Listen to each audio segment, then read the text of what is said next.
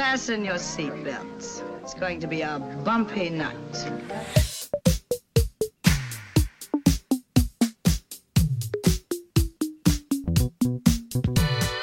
Achtung, Aufnahme.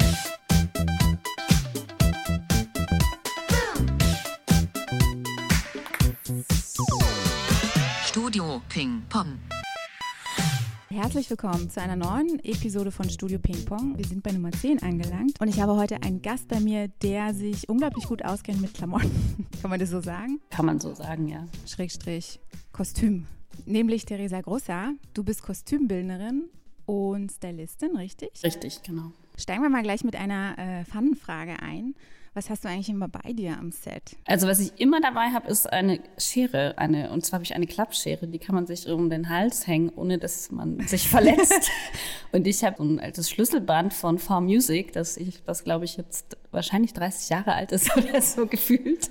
Nein, keine Ahnung, so alt nicht, aber vielleicht so 20 Jahre. Ja. Genau. Und äh, das habe ich eigentlich immer, immer dabei. Und Sticky Tape habe ich auch noch immer dabei. Ich, ich kriege das immer total scheiße abgeschnitten. Das nee, das ist schon vorgeschnitten. Ah, da okay. muss man gar nichts machen. Muss nur noch rankleben. Sehr gut handelbar. Ja, sehr genau. schön. Sehr also nicht wie doppelseitiges Klebeband, sondern hautfreundlich und äh, zugeschnitten. das extra für die Haut. So. Ja, also Toupet-Kleber kannst du deine Perücke damit auch festkleben. Also kommt auch daher. Gibt es auch bei Karstadt. Also, okay, also an alle, die tiefe Ausschnitte tragen wollen in der nächsten Zeit ein paar Fragen, die so allgemein auch allen anderen gestellt werden. Zum Beispiel würde mich mal interessieren, wie deine Eltern oder deine Freunde deinen Job beschreiben würden. Ja, also ich glaube, die denken, dass ich shoppen gehe und nix, den ganzen Tag nichts anderes mache wie Shopping, Shopping, Shopping. Ich glaube, das, ja, ich glaube, das denken viele. Und was machst du dann tatsächlich? Was ich tatsächlich mache? ich gehe auch shoppen, aber nicht so viel. Eigentlich mag ich gar nicht shoppen gehen. Ja, was ich mache ich? Ich mache Charakterentwicklung und Storytelling. Ich entwickle Figuren für einen Film und da muss ich mich sehr viel auch mit der Psychologie der einzelnen Charaktere auseinandersetzen, muss auch mich irgendwie in sie hineinversetzen und irgendwie lernen, wie sie sind. Also ich aktuell mache ich gerade eine Serie, wo ich zwei Hauptdarstellerinnen habe und äh, im Moment beschäftige ich mich eigentlich damit, wie sind die und was würden die sozusagen tragen? Weil, also ich stelle mir die Frage, wo kommen die Kleider her, die sie tragen? Ne? Also wir wollen ja alle, dass es authentisch aussieht und dass wir das Gefühl haben, dass die Personen, die wir in der Serie sehen oder die wir im Fernsehen sehen, nahbar sind mhm. und äh, wir uns auch damit identifizieren können. Genau. Und dann, wenn ich weiß, was sie tragen, dann besorge ich das natürlich auch. Aber ich versuche nicht so viel zu shoppen. Ich mag das nicht so. Bringst du die Sachen dann eigentlich auch immer wieder zurück oder behältst du die dann? Was nee. passiert eigentlich? Das habe ich mich schon immer gefragt. Ich versuche so einzukaufen, dass ich äh, das nicht mehr zurückbringen muss, weil ja. Retouren mag ich auch nicht gerne machen. so. Und äh, ich versuche das auch nachhaltig zu machen. Also versuche möglichst viel natürlich äh, Secondhand zu kaufen, mhm. weil es immer so ein bisschen Hunting ist. Aber das macht mir dann auch Spaß wieder. Mhm, so mhm. nächtelang durch Online-Vintage-Stores zu scrollen und dann irgendwann die perfekte Jacke zu finden. ah, das glaube ich, dass das so ein bisschen wie äh, so eine Jagd nach dem besten ja, Piece ist genau. tatsächlich. Ja. Und aber so physisch shoppen, kämpfst du dann auch die ganzen Humanas durch? Das auch, genau. Also ich kaufe viel bei der Stadtmission, Textilhafen. Ja, Kudam gehe ich auch manchmal, aber bei mir ist Shopping eher, ich weiß, was ich brauche. Ich habe eine Liste, die arbeite ich ab. Also ich bin jetzt nicht so, dass ich durch die Läden ja. gehe und so rumgucke. Das nervt mich dann auch immer. Wenn ich so, ich so, aus dem Weg, ich weiß genau, was ich will. Wie so ein Mann gehst du einkaufen. Äh, ja, genau. Geiselbefreiung. I'm on a mission sozusagen. okay. Wenn du eine Werbefläche hättest, was würde denn dort zu sehen sein? Was da zu sehen sein würde? Gute Frage, weiß ich gar nicht. Auf jeden Fall kein Gesicht von mir. Witzig. Sagen wir alle so, nein, nicht, nicht, mich nicht drauf machen. Außer, naja, ich könnte ja, ich habe hab ja gute Connections zu Make-up und zu Styling. Ich könnte ich mir, müsste ich dann äh, davor machen. Ja, weiß nicht, ich kann auch einen Daumenabdruck drauf tun oder weiß ich nicht, ein Gedicht drauf Ja, vielleicht würde ich eher, würde ich eher irgendwie einen Still aus einem Film von, den ich gemacht habe, drauf machen. Also weil ich manchmal so, ja, dann total verliebt bin, auch in so Bilder, die in Filmen entstehen mhm. mit Ausstattung und Licht und Kamera zusammen und meinem Kostüm. Ja. Ich glaube das eher. Das eher. Es müsste sich dann halt aktuell immer wechseln, je nachdem, was man für ein neues Projekt hat, ja. aber ich glaube, das wäre das. Ja. Gibt es irgendeine Technologie, die du dir wünschen würdest für deinen Job?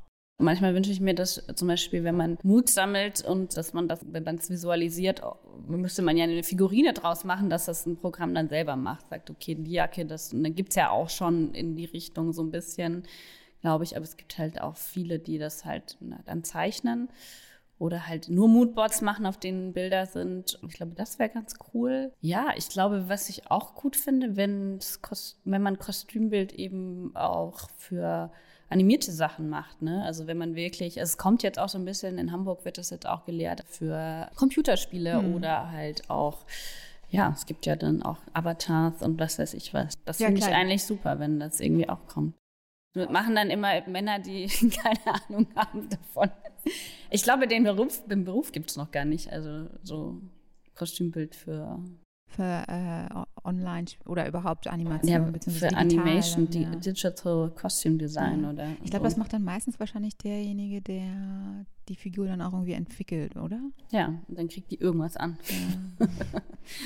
oder auch nicht so viel. Dann, es gibt schon so ein bisschen so ein Breakdown-System, also für Kostümauszüge, dass man das schneller äh, schreiben kann, weil wir ja doch sehr viel auch ähm, am Rechner verbringen, also Zeit am Rechner verbringen, um sozusagen Auszüge zu schreiben, um die Continuity zu halten und so. Da könnte ich, wünsche ich mir eigentlich, dass es noch irgendwie bessere Systeme gibt, dass man nicht was immer. Heißt, was heißt das? Ich muss da ganz kurz nachfragen. Das heißt, wenn eine Szene praktisch fertig ist und in der nächsten muss sie genau dieselbe Jacke anhaben, musst du genau. das vermerken? Ja, okay. weil wir drehen ja nicht chronologisch, wir drehen mhm. meistens nach Locations. Mhm. Also das kann alles total durcheinander sein. Stell dir vor, du hast ein Kostüm an, das wird irgendwann nass und dann in zwei Tage später ist es wieder trocken oder sagen wir mal äh, eine Szene später ist es wieder trocken. Dann muss ich ja wissen, wann ist nass, wann ist trocken, wann ist dreckig, wann ist nicht mhm. dreckig, mhm. brauche ich das mehrmals, wie ist der Verlauf. Also das wird dann, wenn jemand zum Beispiel nur ein Kostüm hat für einen Film, und er ist auf der Flucht und äh, rennt durch den Wald, dann wird es automatisch dreckig und es regnet und äh, was weiß ich was. Und dann ist es am Ende sehr, sehr dreckig, das Kostüm, am Anfang noch nicht so dreckig. Und es kann aber sein, dass man dieses Ende zuerst dreht. Und ah. dann musst du natürlich hinbekommen, dass es so aussieht und dafür gibt es halt muss alles vermerkt werden und mit Fotos und das ist der Breakdown. Das habe ich mich schon immer gefragt, wie das funktioniert. wie das funktioniert. Ich dachte mir so, okay, so eine, weißt du, so auf der Flucht mit Harrison Ford, das, nein, ja, ein blödes Beispiel, weil er ändert ja seine Klamotten, aber ne, dass du denkst, okay, dann behalten die das Kostüm einfach immer an dem Tag, dann wird das aufgehängt, dann zieht er das den nächsten Tag wieder an, dann wird es wieder ein bisschen mehr dreckiger. Ja. Aber das ist ja Quatsch. Aber es gibt halt, und dann hast du das zum Beispiel, sagen wir mal, wenn du jetzt einen Film hast und, und die wirklich nur ein Kostüm anhaben, dann hast du das vielleicht zehnmal in unterschiedlichen Stufen, aber dann musst du immer genau wissen, ab wo ist der Wechsel, dass du das andere Kostüm ja. anziehst und kann tricky sein. Also, man da, also der Zuschauer darf es ja nicht merken. Der muss ja, ja, ja der eben, muss ja den natürlichen Verlauf äh, mitbekommen und schwierig wird wirklich, wenn man quasi mit dem, weil man weiß ja dann oft nicht, wenn man das davor nicht gedreht hat, was passiert da wirklich? Also was passiert wirklich in der Szene? Was macht der Schauspieler dann wirklich? Das, da gab es manchmal schon große Nervenzusammenbrüche. Ja, das glaube ich. Das ist ja mega komplex, vor allen Dingen, wenn du, ja. wenn du eben nicht chronologisch drehst, sondern so irgendwie total durcheinander. Du ja. musst ja wirklich überlegen, ist der Kragen jetzt dreckig oder ist der genau. nicht dreckig? War der Knopf offen oder zu? Genau. Dass es dann später im Schnitt so aussieht, als ob das alles hintereinander weg ist. Es gibt ja auch direkte Anschlüsse. Man dreht innen etwas und dreht aber das Haus außen, aus dem er dann zum Beispiel rauskommt, später, zu einem späteren Zeitpunkt, dann muss er ja aber exakt so aussehen, wie er innen gestartet ist, damit man irgendwie, wenn man das dann dreht, dass es so aussieht, als ob er wirklich da rausläuft. Stimmt. Deshalb muss das alles sehr, sehr, sehr genau vermerkt ja, werden, sonst ja. Wird es komisch. Ja, ja, genau. Das heißt du dann so, ja, aber da ist nicht, kommen dann die ganzen Kommentare. Da kommen die ganzen Kommentare, da gibt es genug YouTube-Channels, die sich damit genau. beschäftigen. Genau. Wo sind die Anschlussfehler? Genau, genau. Stand die Tasse jetzt links mhm. oder rechts? Genau.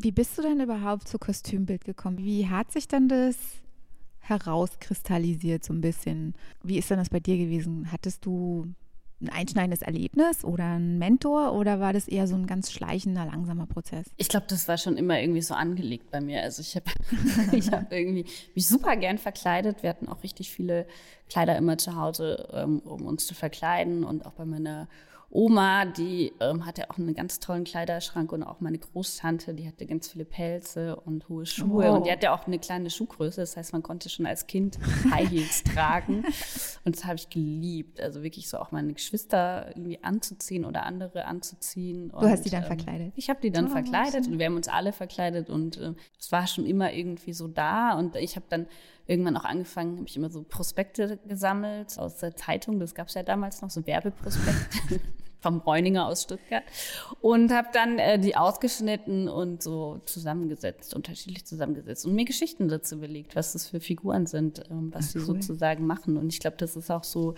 ja, so Geschichten erzählen, Charakterentwicklung und halt Mode, das sind, glaube ich, so die Hauptbestandteile auch so von aus meinem Beruf, also die mich auch daran interessieren. Und dann bin ich nach der Schule, meine Mutter hat mir vorgeschlagen, ich soll doch mal ans Theater gehen. Und äh, dann habe ich ein Jahr ein Praktikum gemacht in Stuttgart am Theaterhaus Stuttgart. Ähm, das hieß Einstiegsqualifizierung für Jugendliche. Da hat man auch ein bisschen Geld dafür bekommen. Und da habe ich in der Ausstattung gearbeitet und damals hat man oder habe ich äh, Kostüm, Bühne und Requisite gemacht und Abendspielbetreuung, also alles. Ich glaube, so nach einer Woche war klar, dass ich das super finde. Ja. Dass ich das richtig geil finde am Theater. Nicht mehr nach Ähm, Hause gekommen.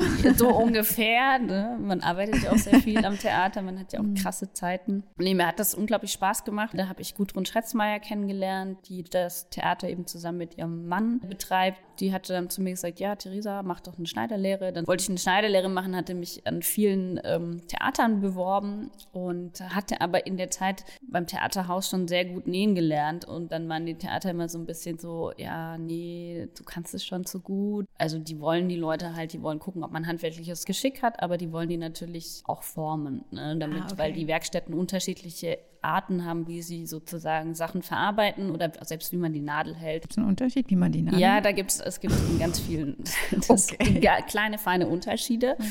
Und ich war dann in Stuttgart äh, Staatstheater, gibt es eine Lehrwerkstatt, da hatte ich eben ein Vornähen und dann gab es ein Gespräch mit dem Kostümdirektor und der meinte dann so, Theresa, was willst du denn werden? Und ich so, ja, Kostümbildnerin. Hat er gesagt, ja, dann kriegst du bei mir keinen Lehrplatz. Ich glaube, so sieben Jahre später saß ich wieder vor ihm und war Kostümbildnerin. Ah. Und er meinte so, na, kannst du dich noch erinnern? Er so, ja, ich habe es dir doch gesagt.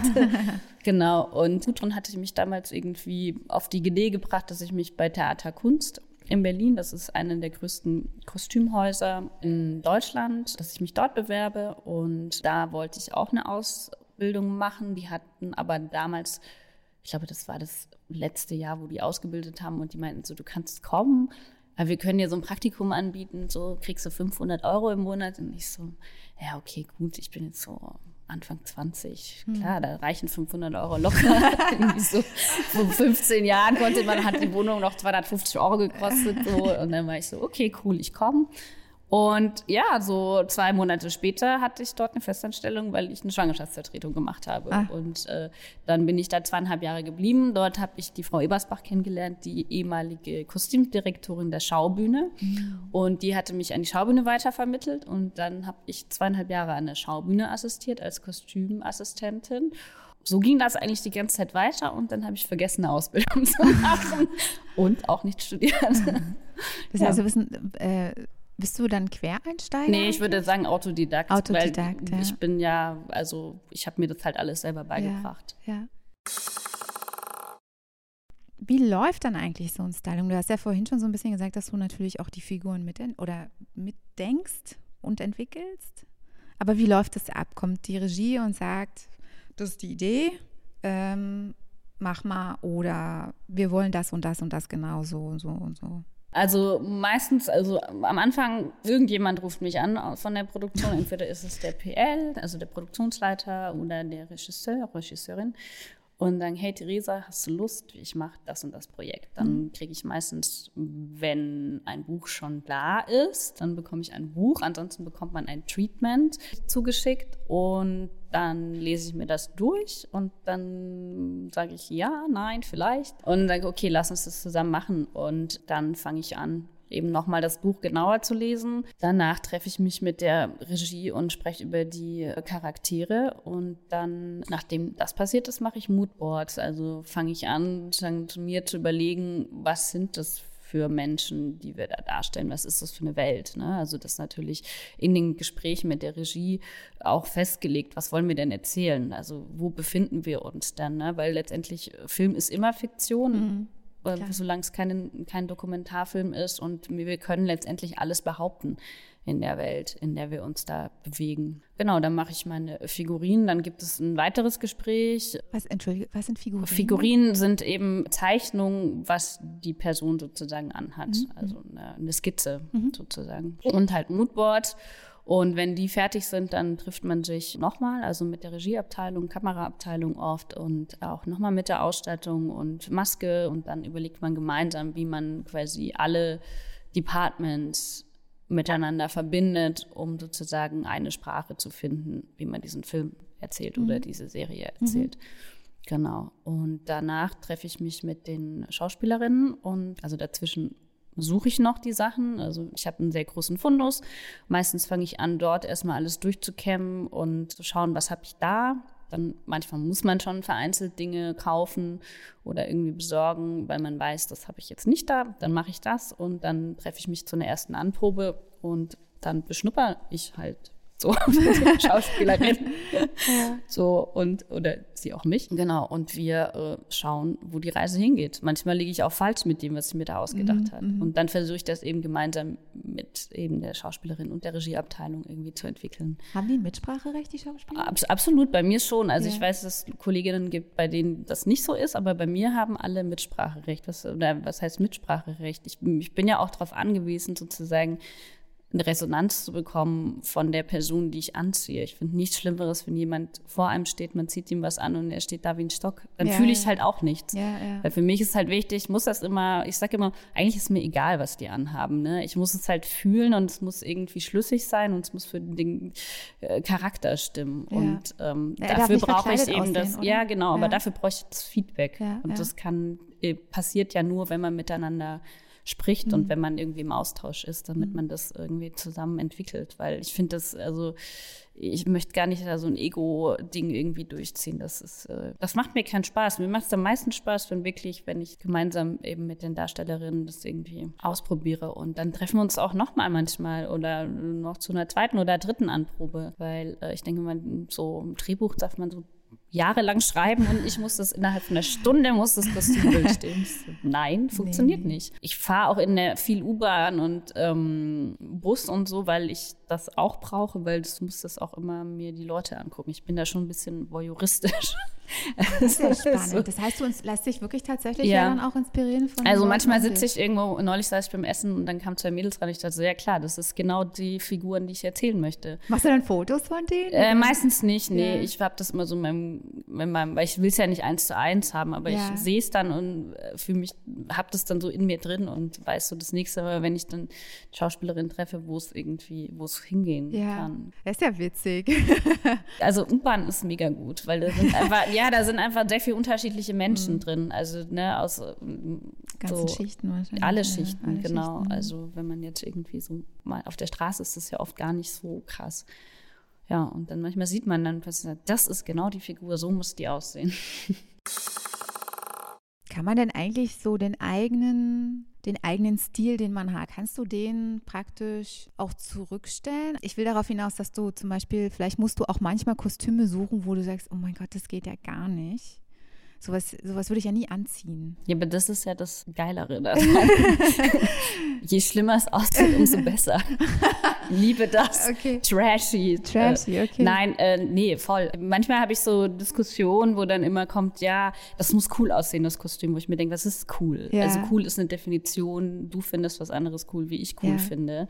Und äh, man muss immer aus der Figur rausdenken und nicht aus sich selber herausdenken und ähm, man muss absolut seinen persönlichen Geschmack irgendwie zurückstellen. Aber ich bin, ich liebe so Kleider mit Besonderheiten und irgendwie Merkwürdigkeiten, finde ich ganz toll. Also ja. ich habe auch sehr viele solche Sachen bei mir im Fundus, weil alle mir sagen, okay, das ist aber hässlich. Ich so, ja, Finde ich toll. ich glaube, jemanden irgendwie so ein bisschen nerdig anzuziehen, ist wahrscheinlich viel einfacher, als jemanden einen gewissen Stil zu verpassen, dass der auch authentisch ist mit dem Stil. Also je unauffälliger die Person sozusagen sein soll, umso schwieriger ist es, finde ich immer. Ja. Ne? Also so dieses Also wenn man wirklich das Gefühl haben soll, die, die jetzt auf dem Screen sind, sind sozusagen aus dem Leben gegriffen, das ist wesentlich schwieriger, wie jetzt irgendwie etwas äh, anzuziehen, wo man sagt, das ist so absolut charakteristisch. Wie sieht denn so ein typischer Arbeitstag am Set aus? Wir springen jetzt so ein bisschen tatsächlich. Typischer Arbeitstag, ich komme ans Set, ja, dann frühstücke ich. ich hole mir erstmal einen Kaffee. Äh, nee, besser gesagt, also fangen wir an. Während Corona-Zeiten, also jetzt, in dieser jetzigen Zeit, müssen wir erstmal einen Corona-Test machen. Mhm. Also bei uns gibt es sozusagen den Covid-Check-In. Äh, dann machen wir diesen Test. Danach können wir dann Kaffee trinken. Äh, und dann ähm, haben meine Garderobieren schon die Garderoben eingerichtet, also die Aufenthalte. Da hängen dann die Sachen drin. Mhm. Und dann gucke ich mir das irgendwie alles an, ob dann alle richtig angezogen sind. Und dann gehe ich ans Set und schaue, wie das so aussieht im Set, irgendwie die Kostüme und dann fahre ich auch meistens wieder schon. Also ich bin gar nicht so viel. Nicht Nein, ich bin, ich habe okay. keine Setverpflichtung und ich habe am Set auch nicht so viel zu tun. Genau, ich bin eher das Background Office, hm, okay. das dann irgendwie das Set-Personal mit Kleidung, also Kostüm irgendwie beliefert und ja. alles im Hintergrund organisiert. Aber ich muss, ja klar, ich mache auch die Personalplanung und Budgetverwaltung und so. Das sind dann meine Aufgaben. Ja. Okay. Aber ich bin gerne am Set und wenn dann irgendwie auch äh, große Komparsentage sind, dann helfe ich da auch mit. Ja, also, ja. ja. Wir haben uns ja schon mal unterhalten so ein bisschen über deinen Job und da hast du was ganz Wichtiges gesagt, was man immer so ein bisschen vergisst, nämlich warum Kostümbild eigentlich so wichtig ist. Und da hattest du gesagt, hey, die haben halt alle was an. Ja. Ähm, also worauf ich hinaus will, ist, dass du mir erzählt hast, dass dass es immer so ein bisschen runtergespielt wird, Kostümbild, so nach der Art, na, ihr würdet ja nur shoppen, aber dass der Job ja trotzdem total wichtig ist, weil ihr erzählt ja auch über die Klamotten die Geschichte. Ja, das ist oft so, also die Wertschätzung die ist, glaube ich, ist genau. oft eben, man geht davon aus, dass man irgendwie einkaufen geht, aber das habe ich ja schon am Anfang auch gesagt, das ist letztendlich mag ich gar nicht einkaufen gehen, weil ich es einfach verletzend finde. und eben das Wichtige ist halt eben das Geschichten erzählen, die Charakterentwicklung und eben natürlich auch die Mode, ne? aber da muss man sich ja auch darüber informieren und für mich ist immer die Entwicklung sozusagen des Charakters ist die wichtige Aufgabe mhm. und alles, was du quasi auf dem Bild siehst, siehst, was ein, eine Person anhat, egal ob das eine Socke ist oder eine Unterhose oder eine Uhr oder eine Jacke oder ein T-Shirt, das hat alles irgendjemand besorgt mhm. und sich Gedanken darüber gemacht und warum hat es jetzt diese Person an. Mhm. Und äh, das fällt halt oft nicht auf und meine Mutter hat auch immer gesagt, ach so, wieso tragen die nicht ihre eigenen Klamotten? Ich so, nee, die tragen nicht ihre eigenen Klamotten. Das habe alles ich besorgt. aber klar, aber das ist natürlich auch schön, wo man denkt, ah ja, gut, wenn die, wenn man denkt, dass das die eigenen Klamotten sind, ist es ja auch wieder gut, sozusagen, dass man irgendwie was richtig gemacht hat, dass es halt nicht auffällt, dass genau, es ein genau. Kostüm ist. Aber das ist dann halt oft die Schwierigkeit, so dass die Vermittlung sozusagen davon, dass es halt genau das die Aufgabe ist. Dass wir das Gefühl haben als Zuschauer, das ist ein Mensch, der könnte neben mir stehen, aber sich jemand sehr viel Gedanken darüber gemacht hat, was er anhat, was er jetzt ja. anhat, dass das einfach, ähm, ja, das ist, und ich, also sagen wir, die, mein, meine schönste Zeit ist immer, wenn ich alleine bin mit den Figuren, wenn ich äh, sozusagen das Buch gelesen habe und dann meine Moodboards mache und äh, mhm. so die alle für mich habe, dann kommen die anderen dazu, kommen die Schauspielerinnen und der Regisseur oder Regisseurin und äh, also ich verbringe schon sehr viel Zeit damit, auch mir Gedanken darüber zu machen, wie jemand aussieht. Ja. Ne? Also ich habe auch so Tricks, wie ich mich sozusagen in so einen Mut werfen kann, indem ich halt äh, ein Lied sehr oft höre auf Kopfhörer, dass man halt in so wie so einen Loop kommt und sich dann in so eine andere Welt katapultieren kann. Also das mache ich oft. Also ich habe manchmal so, meistens habe ich so ein, zwei Lieder für eine Serie oder einen Film, den ich mache und dann manchmal höre ich die danach, denke, das ist mal, was ist denn das für ein Lied? Aber in dem Moment funktioniert das und man kann sich eben so in, in, in diese Sphäre reinballern. Mhm. Also ich habe, mein Gehirn ist sehr visuell. Also ich kann, drehe meistens den Film schon für mich selber. Ja. so, wenn ich das Drehbuch lese und mir die Figuren ja. vorstelle, sage ich immer so, ich bin schon fertig, ich habe ja, schon fertig gedreht. wenn, jetzt den, wenn wir eine Maschine hätten, die Gedanken lesen könnte, wäre der Film jetzt fertig. Ja. Wir haben jetzt gerade so ein bisschen drüber gesprochen, die, dass diese Anerkennung so ein bisschen fehlt ne, für Kostümbild. Oder das ist, das hast du mir erzählt, das wusste ich gar nicht, dass es das gibt, aber es gibt so ein, so ein bisschen so ein Beef zwischen äh, Kostümbild und Set-Design. Ja, Pay Gap gibt es ja. Der Pay Gap. 20 Prozent sind das ungefähr. Ich Mhm. weiß nicht, das kommt, glaube ich, einfach daher, dass es vielleicht sicherlich früher in einer Zeit, in der wir jetzt nicht mehr sind, vielleicht irgendwie das Szenenbild mehr zu tun hatte als das Kostümbild, aber sich irgendwie nie jemand darum gekümmert hat, das mal irgendwie anzugehen, habe Ja. ich so das Gefühl. Also irgendwo muss das ja mal entstanden sein. Ja, man ist halt immer davon ausgegangen, also die Begründung ist meistens ja, das Szenenbild hat mehr zu tun. Ja gut, aber jetzt drehst du halt einen modernen Film und alle Locations gibt's oft schon, ne? So viel muss dann nicht mehr eingerichtet werden. Dann könnte ich auch böse sein und sagen, ja, eine Vase hinstellen kann ich auch. so mache ich jetzt nicht, sage ich jetzt nicht. Aber es ist im Theater genau dasselbe. Ja. Man okay. geht davon aus, dass der Bühnenbildner mehr, zu tun hat und dann gucke ich mir ein modernes Stück an und denke mir, ah ja, es ist eine leere Bühne mit äh, Bodennebel. Ich weiß nicht. Und äh, das ist, glaube ich, ein Thema, was man einfach angehen muss, weil letztendlich sind meiner Meinung nach Maske, Kostüm, äh, ähm, Szenenbild ähm, gleichberechtigt und haben alle ihren Teil dafür getan, dass das Bild gut aussieht. Ja. Ich verstehe, dass das Kamera und Regie mehr verdient, ne, weil das oft auch nochmal andere Vorläufe sind. Ähm, also gerade bei Regie, wie man sich mit einem Projekt auseinandersetzt. Aber ich finde, bei diesen Kreativen ist es halt oft so, dass man denkt, ja, eigentlich haben wir alle gleichberechtigte Teilhabe am Film. Ähm, das ist oft aber auch so, dass in Vorankündigungen zum Beispiel das Kostümbild gar nicht genannt wird, sondern nur das Szenenbild, wo man denkt, ja, warum?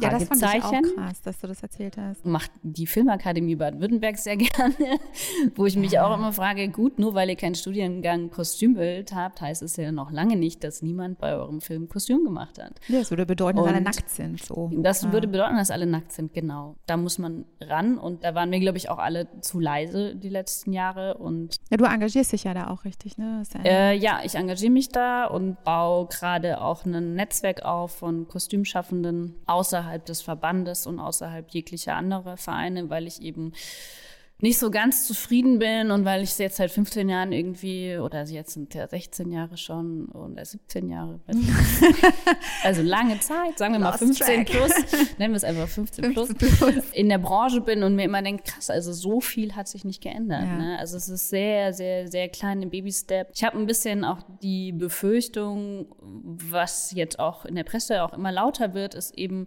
dass wir verpasst haben, den Nachwuchs auszubilden. Ähm, es wird wahnsinnig viel gedreht. Jetzt kommt Paramount Plus noch nach Deutschland, Apple Plus kommt, was weiß ich was, Netflix, Amazon, wird hoch und runter gedreht, aber wir haben überhaupt kein Personal mehr, also wir haben kein Fachpersonal mehr. Und ja, was passiert, wenn du kein Fachpersonal mehr einstellst, dann kannst du natürlich die Preise auch wieder drücken. Ne? Und dann denke ich mir, das ist halt eine Entwicklung, der wir entgegensteuern müssen. Und da müssen wir uns ganz klar auch darüber sein, was wir als Branche möchten und auch als Gewerk Kostüm möchten. So. Und wir sind tatsächlich immer eher hinten angestellt, irgendwie Kostüm. Ne? Also auch eine Gatrobiere, dadurch, dass wir eben auch kein, keine Union haben, also anders wie in Amerika, oder auch keinen Verband, sind wir halt immer so diejenigen, die hinten angestellt werden und die man leicht drücken kann, Ja. was halt eben auch passiert. Ja. Ne? Und wenn du eben nicht mehr genug Fachpersonal hast, dann nimmst du halt irgendwelche Leute und dann kannst du die Preise, Preise eh wieder drücken, machen. ja. Klar haben wir einen Tarifvertrag, aber ähm, ja. Das heißt, Nachwuchsförderung ist total wichtig jetzt gerade. Nachwuchsförderung ist super angehen. wichtig. Die Frage ist, wie man das macht, wie man irgendwie, wie, wie bietet man sozusagen oder wie kann man sozusagen schaffen, dass der Beruf eben eine Art Zertifikat bekommt. Ich nehme immer auch junge Leute, ich habe sehr viele junge Assistenten und auch Gazrubieren, was für mich halt, es macht total Spaß, aber es ist halt mehr Arbeit für mich, weil ich muss halt mehr kontrollieren und ich muss halt hinterher sein und muss, ich möchte denen ja auch was beibringen. Also ich hatte nicht, ich habe gar nicht irgendwie so jemand gehabt, der mir das gezeigt hat, sondern ich bin auch schon richtig auf die Schnauze gefallen. Das heißt, du bist jetzt praktisch die Person, die du dir gewünscht hättest, äh, als Ja, du diesen Job gemacht Absolut. hast. Sehr schön. Ja, so soll das sein. Ja. So soll das sein. Ja. Kommen wir nochmal auf diese vielen Überstunden zurück, die du ja beim Theater gemacht hast. Ja. Die sind ja beim TV ja auch gang und gäbe, sehr oft. Also, dass das tatsächlich schon vorausgesetzt wird, dass man da einfach Überstunden macht. Diejenigen, die am Set arbeiten, die haben eben, die haben ja einen Tarifvertrag mhm. und der geht auf 50 Stunden. Mhm. Und das, ist, das sind ja schon mal mehr. Schon mal ein paar mehr wie, ein paar mehr wie, wie 40 normale Angestellte. Ja, genau. genau. Ja. Und genau. ähm, das sind so, also die zehn Stunden am Tag auf jeden Fall. Ja. Und oft geht es auf zwölf hoch. Ja. ja. Genau. Und das ist ja eigentlich, wenn man so äh, sich überlegt, das ist ja einfach, also man müsste ja sein ganzes Leben lang Single bleiben, wenn du so willst. Und das, also, also ich finde äh, halt immer schlimm, wenn Leute sich nach Projekten sozusagen äh, erholen müssen ja. und man irgendwie so das Gefühl hat, man macht jetzt ein, ein Filmprojekt, was irgendwie sechs Monate geht zum Beispiel oder ein Serienprojekt und man muss danach erstmal drei Monate lang ins Rehab, mehr oder weniger, weil man so ja. fertig ist. Ne? Das ist für mich einfach eine Arbeitsweise, die ich nicht, die die ich einfach in der heutigen Zeit nicht mehr gut finde und auch nicht mehr modern finde, weil äh, letztendlich ist für mich beim Filmarbeiten my daily business. Also wie du auch zu deinem Job jeden Tag gehst oder jemand mhm. ins Krankenhaus geht oder irgendwie, keine Ahnung, bei HM arbeitet oder was weiß ich was, äh, muss das letztendlich auch sein. Ich kann nicht nur zwei Monate im Jahr arbeiten und sagen, dann brauche ich acht Monate frei, weil es jetzt so anstrengend ja. war. Also das finde ich einfach, ein, einfach eine komplett falsche Einstellung. Ist auch total so. merkwürdig. Also ja. das ist so, wo das eben kommt auch noch ja. aus einer anderen Zeit, so wo das vielleicht auch noch weiß ich nicht, wo es eben diesen ganzen Schutz noch nicht gab. Ne? Ja. Also, dass wir jetzt einen Tarifvertrag haben und dass wir irgendwie Überstunden bezahlt bekommen und dass man Ruhezeiten hat von elf Stunden und Unterstunden ist jetzt auch noch nicht so lange her. Mhm. So. Mhm. War schon alles sehr wild irgendwie früher. Und da mussten einige Dinge passieren. Ne? Da sind Unfälle passiert und dann hat man sich irgendwann überlegt, ja, vielleicht ist es nicht so gut, wenn man drei Wochen am Stück 16 Stunden pro Tag arbeitet. Nee. Vielleicht geht es irgendwie auf die Konzentration. Ich denke, man muss daran arbeiten, dass es halt das Film kein Event mehr wird. Es hat so diesen Fame-Faktor. Ja, irgendwie. es hat den Fame-Faktor, aber letztendlich müssen wir uns mal auch bewusst sein, dass kein Mensch Bock hat, da zu arbeiten. Es ist so nicht besonders attraktiv für junge Menschen, irgendwie beim Film zu arbeiten, wenn man ihnen sagt, sorry, du musst jetzt leider 60 Stunden ja. pro Woche arbeiten. Dann sagen sie, du, da gehe ich doch ins Startup, da arbeite ich 40 Stunden die Woche und habe einfach ein fettes Gehalt und noch, was weiß ich was, was sie mir noch alles bieten. ja, da muss sich der Film halt auch mal bewusst sein, so viel können wir dann auch nicht bieten. Ne? Ja, Also das ja, genau. ist nicht so, dass man jetzt irgendwie irgendwie sagt, und spätestens nach deinem ersten Set denkst du dir so, nur weil da jetzt ein geiler Schauspieler mit dabei war, heißt es noch lange nicht, dass der Rest geil ist. Das so. entzaubert sich ganz schnell tatsächlich. Ja, ja, ja wenn man hast dann du wahrscheinlich merkt, auch gemerkt. Naja, logisch. Am Abend dann denkst du dir so, okay, jetzt hast du zwar hier mit Deichkind gedreht, aber du bist fix und fertig. Ja. Und da war ich 20. Da ja. hatte ich noch viel Energie, ja. Natürlich gibt es mal Phasen, in denen man irgendwie länger arbeiten muss. Das wissen wir alle. Das ist aber in jedem Beruf so. Aber grundsätzlich davon auszugehen, dass es wirklich immer ein, ein Event ist, wenn man einen Film dreht, ist so, nein, Freunde, ist es nicht. Jetzt spielen wir. Okay. Du musst die Angst haben? Nein, gar nicht. Es ist ja Podcast. Ähm, Na Gott sei Dank. Gott sei Dank, genau. Keine Fernsehshow, mm -mm. man sich kein blamieren Friday, kann. Kein Friday. Friday, genau. Du hast ja auch einen Kostümfundus, ne, so ein bisschen. Ja. Und ich habe auch gesehen, du hast, du hast so einen asiatischen Film gemacht. War das ein chinesischer? Ich habe eine chinesische Serie gemacht, die ja. in Berlin gedreht haben. Das äh, Dramatische ist, dass diese Serie niemals fertiggestellt worden ist. Ich habe mich schon gefragt, weil die, die Produktion, weil die Produktion pleite gegangen oh. ist. Und, ähm, Was sah ganz geil aus. So, ja, das, das war, so die. Wir haben auch mega geile Bilder in Berlin gedreht und das war eine total krasse ähm, Erfahrung, ähm, ja. weil da gibt es eben überhaupt gar keinen Arbeitsschutz und äh, Überstunden ohne Ende und was weiß ich was noch. Und dann dachte ich mir so, gut, dann wir haben es schon dann ganz gut in Deutschland so. Genau, aber die wollten dann irgendwie, ich glaube, 90 Tage am Stück drehen und haben es dann irgendwie nicht ganz geschafft. Und irgendwie ist die Produktionsfirma pleite gegangen und also von den Bildern her sah es wirklich, also der Trailer war auch ziemlich cool gemacht. Der Trailer war cool. Ähm, Aber der ist im Himalaya gedreht worden. Da sind die in Himalaya geflogen, haben okay. eine Straße betoniert, die sie dann auch stehen lassen haben und sind danach wieder weggefahren. Äh, ja. Chinesen, ja. Ja, die ist äh, ein bisschen rücksichtslos.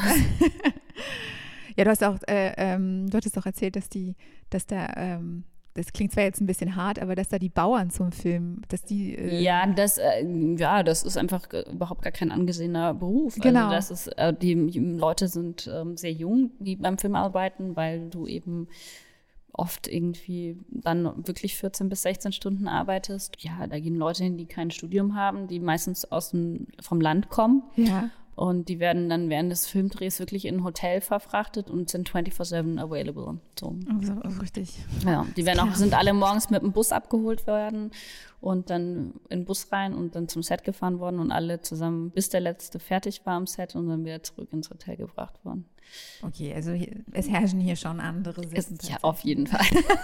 Können froh sein. Ja, die sind so, also da, da ist die Industrie einfach nochmal komplett anders. Ne? Also ähm, wirklich, das ist so ein bisschen altes Hollywood, da stehen die Komparsen dann morgens vor der Tür und dann wird gesagt, du, du und du, ihr kommt rein, der Rest kann wieder nach Hause gehen. So, So, ja. okay. Das ist ja wirklich oldschool Hollywood. oldschool, ja. Mega. Aber krass. da wird richtig viel gedreht auch. ja. Ne? Du auch mal in den USA? Noch nicht, ne? Das kommt noch. Kommt noch. Hollywood is Hollywood. coming soon. Coming. It's coming soon.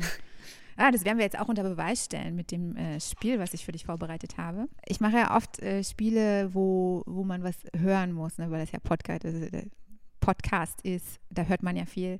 Aber ähm, das geht ja bei deinem Job so schwer.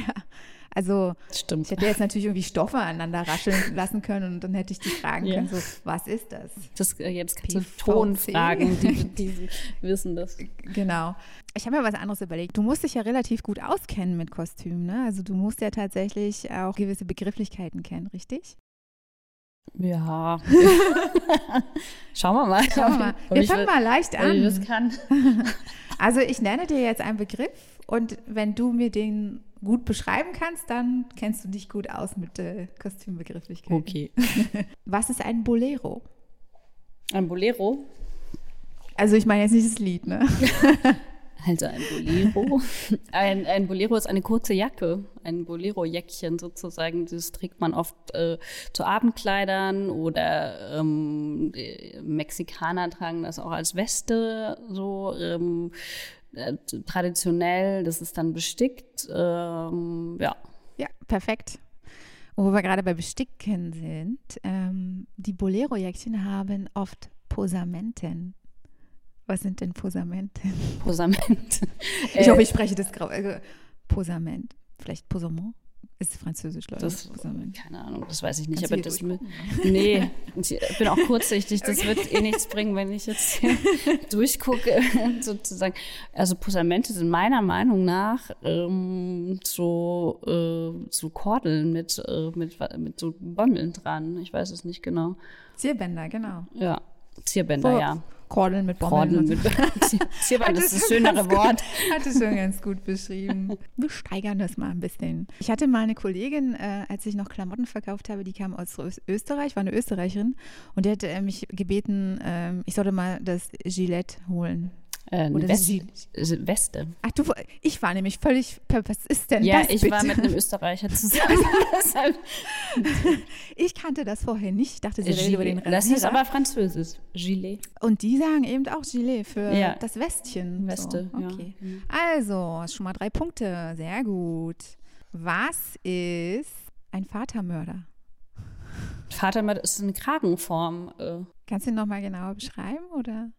Also es stimmt, es ist eine Kragenform, aber warum, warum wird der Vatermörder genannt? Gott, jetzt wird es schwierig. Nee, warte mal, wieso wird der Vatermörder? Weil der so eng anlegt, äh, so ein hoher Kragen ist, dass sozusagen die Luft fast abgeschnürt wird. vom Richtig. Vater, der erstickt. Der Vater ist am Kragen erstickt. Sehr steif ist der. Genau, genau. Sehr gut. Jetzt gehen wir mal. Jetzt werden wir mal ein bisschen schwieriger, noch schwieriger. Was ist ein Obi? Ein Obi. Mhm. Das keine Ahnung. Obi Vanobi. Ich kenne Obi-Gürtel. Das sind Ja, also, genau. äh, äh, äh, für ein Kimono. Ja, genau. Okay, Das gut. ist ein Obi. Super. Was sind, äh, ich hoffe, ich spreche das richtig aus, ich weiß es nicht, äh, ob ich so, was sind Breaches? Breeches sind äh, so Überziehschuhe für, ähm, für, für, also die man früher getragen hat. Äh, nee? Okay, sie weiß es nicht. Aber ich Ah, glaube, nein, Breeches sind Reiterhosen. ja, Die ja. sehr weit ausgestellt, Ja. also nicht Reiterhosen, aber Na, äh, doch, doch. Militärhosen äh, hat man die auch. Genau, jetzt weiß ich es wieder. Die haben so einen so breite Hüften. Das kam aber tatsächlich von den Reiterhosen. Ja. Also steht hier. Wikipedia. genau, genau, sehr gut. Du hast es ja eigentlich schon genannt, aber was sind Galoschen? Galoschen sind die Überziehschuhe. Genau. Genau. Gegen den Schmutz Gegen an den den Schuhen. Sollte man heutzutage auch manchmal tragen. Ja, stimmt. Ja. Ist eigentlich ganz praktisch. Muss man seine Schuhe nicht putzen. Was ist ein Homburger? Ein Homburg ist ein äh, Hut, eine Hutform. Ich sehe schon, ich, ich hätte ein bisschen. Okay, ja, genau, ein Hut. Heutzutage trägt man ja nicht mehr so viel Hut. Nee, das stimmt. Früher war das. Das ist zum Beispiel auch komisch, Mhm. oder? Warum, ist, warum hat das aufgehört? Oder wann hat das aufgehört? Die Frage ist, wann, ab wann, seit wann tragen Männer keine Anzüge mehr? Stimmt. Wenig. Weniger, ja. Also ja, ich meine, ich meine, generell ist die Mode ja sehr street-stylig geworden. Also ich meine, wenn man sich so anschaut, was man auch noch in den 70ern oder auch schon in den 60ern, wie Frauen und Herren gekleidet waren, war das ja alles nochmal sehr akkurater und so. Ne? Also ich meine, wir sehen ja aus mit unseren Jeans und Hoodie, Jogginghose, Jogginghose, ja, ja. Sneakers. Kannst du heute in Jogginghose rausgehen, interessiert keine Sau mehr. Ja, eben. Was hat Karl Lagerfeld, was hat er gesagt? Er hat gesagt, wer, wer Jogginghose äh, trägt, hat sein, dem ist sein Leben entglitten. Genau. Jetzt kannst du heutzutage nicht mehr sagen. Nee, nee, eher nicht, nee. Aber was mir, was, irgendwas ist mir neulich aufgefallen. In Berlin ist das ja so schön, dass du, ist ja scheißegal, was du anhast. Interessiert ja in Berlin immer keinen. Du kannst ja im Bademantel in der U-Bahn sitzen und die Leute denken sich, oh, Ja. das ist halt Berlin. Okay, aber back to, back to the game. Ähm, ich glaube, bis jetzt hast du alles richtig. Dann habe ich gewonnen. Na, Moment, wir sind hier noch nicht. Was ist eine Patte? Oder was wird als Patte bezeichnet? Patte, ähm, das ist auch so eine Applikation vielleicht oder sowas. Also Schulterklappe ist es nicht. Äh, Kragenspiegel würde ich auch nicht sagen. Ja, eine Applikation. Mm, Nee, ist keine Applikation. Nein, jetzt hast du verloren. Eine falsche Antwort. Siehst du, du wusstest nicht alles. Nee, nee, nee. Also es- hier ist es auch ein bisschen umständlich beschrieben. Also hier steht, als Patte bezeichnet man ursprünglich die durch Umschlagen seitlich geschlitzter Ärmel entstandenen Aufschläge. Also das hat man heutzutage nicht mehr. Nee, ne? Nee. Also klar, Ich kenne Pattentaschen. Pattentaschen, aber das, das sind, also ich kenne, ja, ich hätte jetzt eher gedacht, dass es wie so eine Applikation ist, die man irgendwie auf dem Hemd hat oder keine Ahnung. Manschette Manche- heißt es doch nun mal eigentlich. Ja? Das ist ein altes Wort. Das ist ein altes Das gibt es Wort. 2022 nicht mehr. Wir verabschieden uns von Patte. Es war schön. Vielen Dank. Vielen Dank. Zwei machen wir noch, okay? Ja. Pass auf. Was ist, was ist ein Jabot? Äh, Das ist so ein Schal, Schalkrawatte. Würde man jetzt heutzutage auch nicht mehr tragen. Also heute sagt man Schalkrawatte, weil ich das nämlich gerade bei Auerbach nämlich. Ah, verdammt. Und dann äh, zum Abschluss ein ganz wunderschönes Wort. Was ist der Elbsegler? Der Elbsegler ist äh, eine, auch eine, so eine Kappe, die äh, aus, äh, hau hauptsächlich in Hamburg getragen wird. Also so eine Fischer, das ist so eine, dann gibt es immer diese, ähm, kennt man so aus dem, na, wie heißt es, Inas Nacht, da gibt es doch diesen Akkordeonchor, ja. die haben alle Elbsegler auf, ja, genau.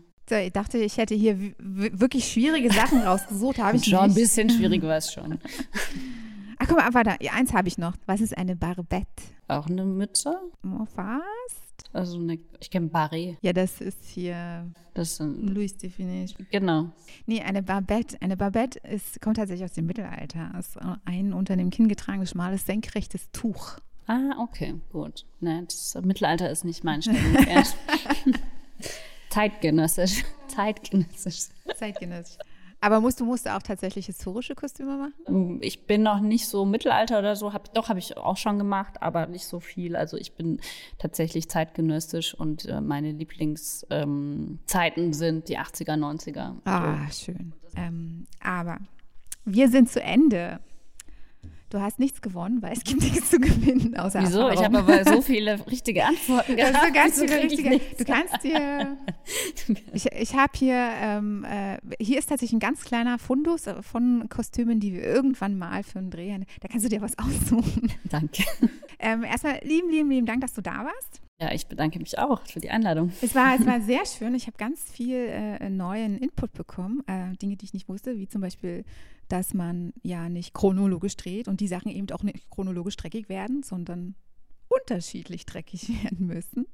Ähm, wer mehr über dich erfahren möchte, kann das auf deiner Webseite äh, das, das, dürfte eigentlich theresagrosser.com sein. Das muss nur wieder umgestellt werden. Ah, okay. Da war ich ein bisschen schlampig.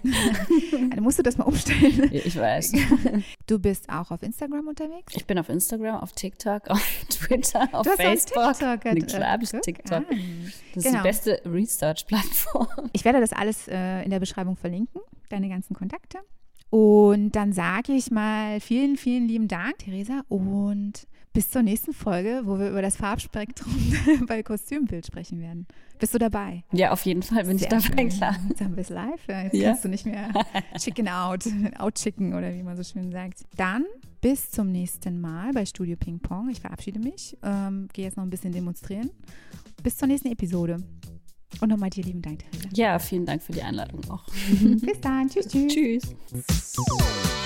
Studio Ping Pong.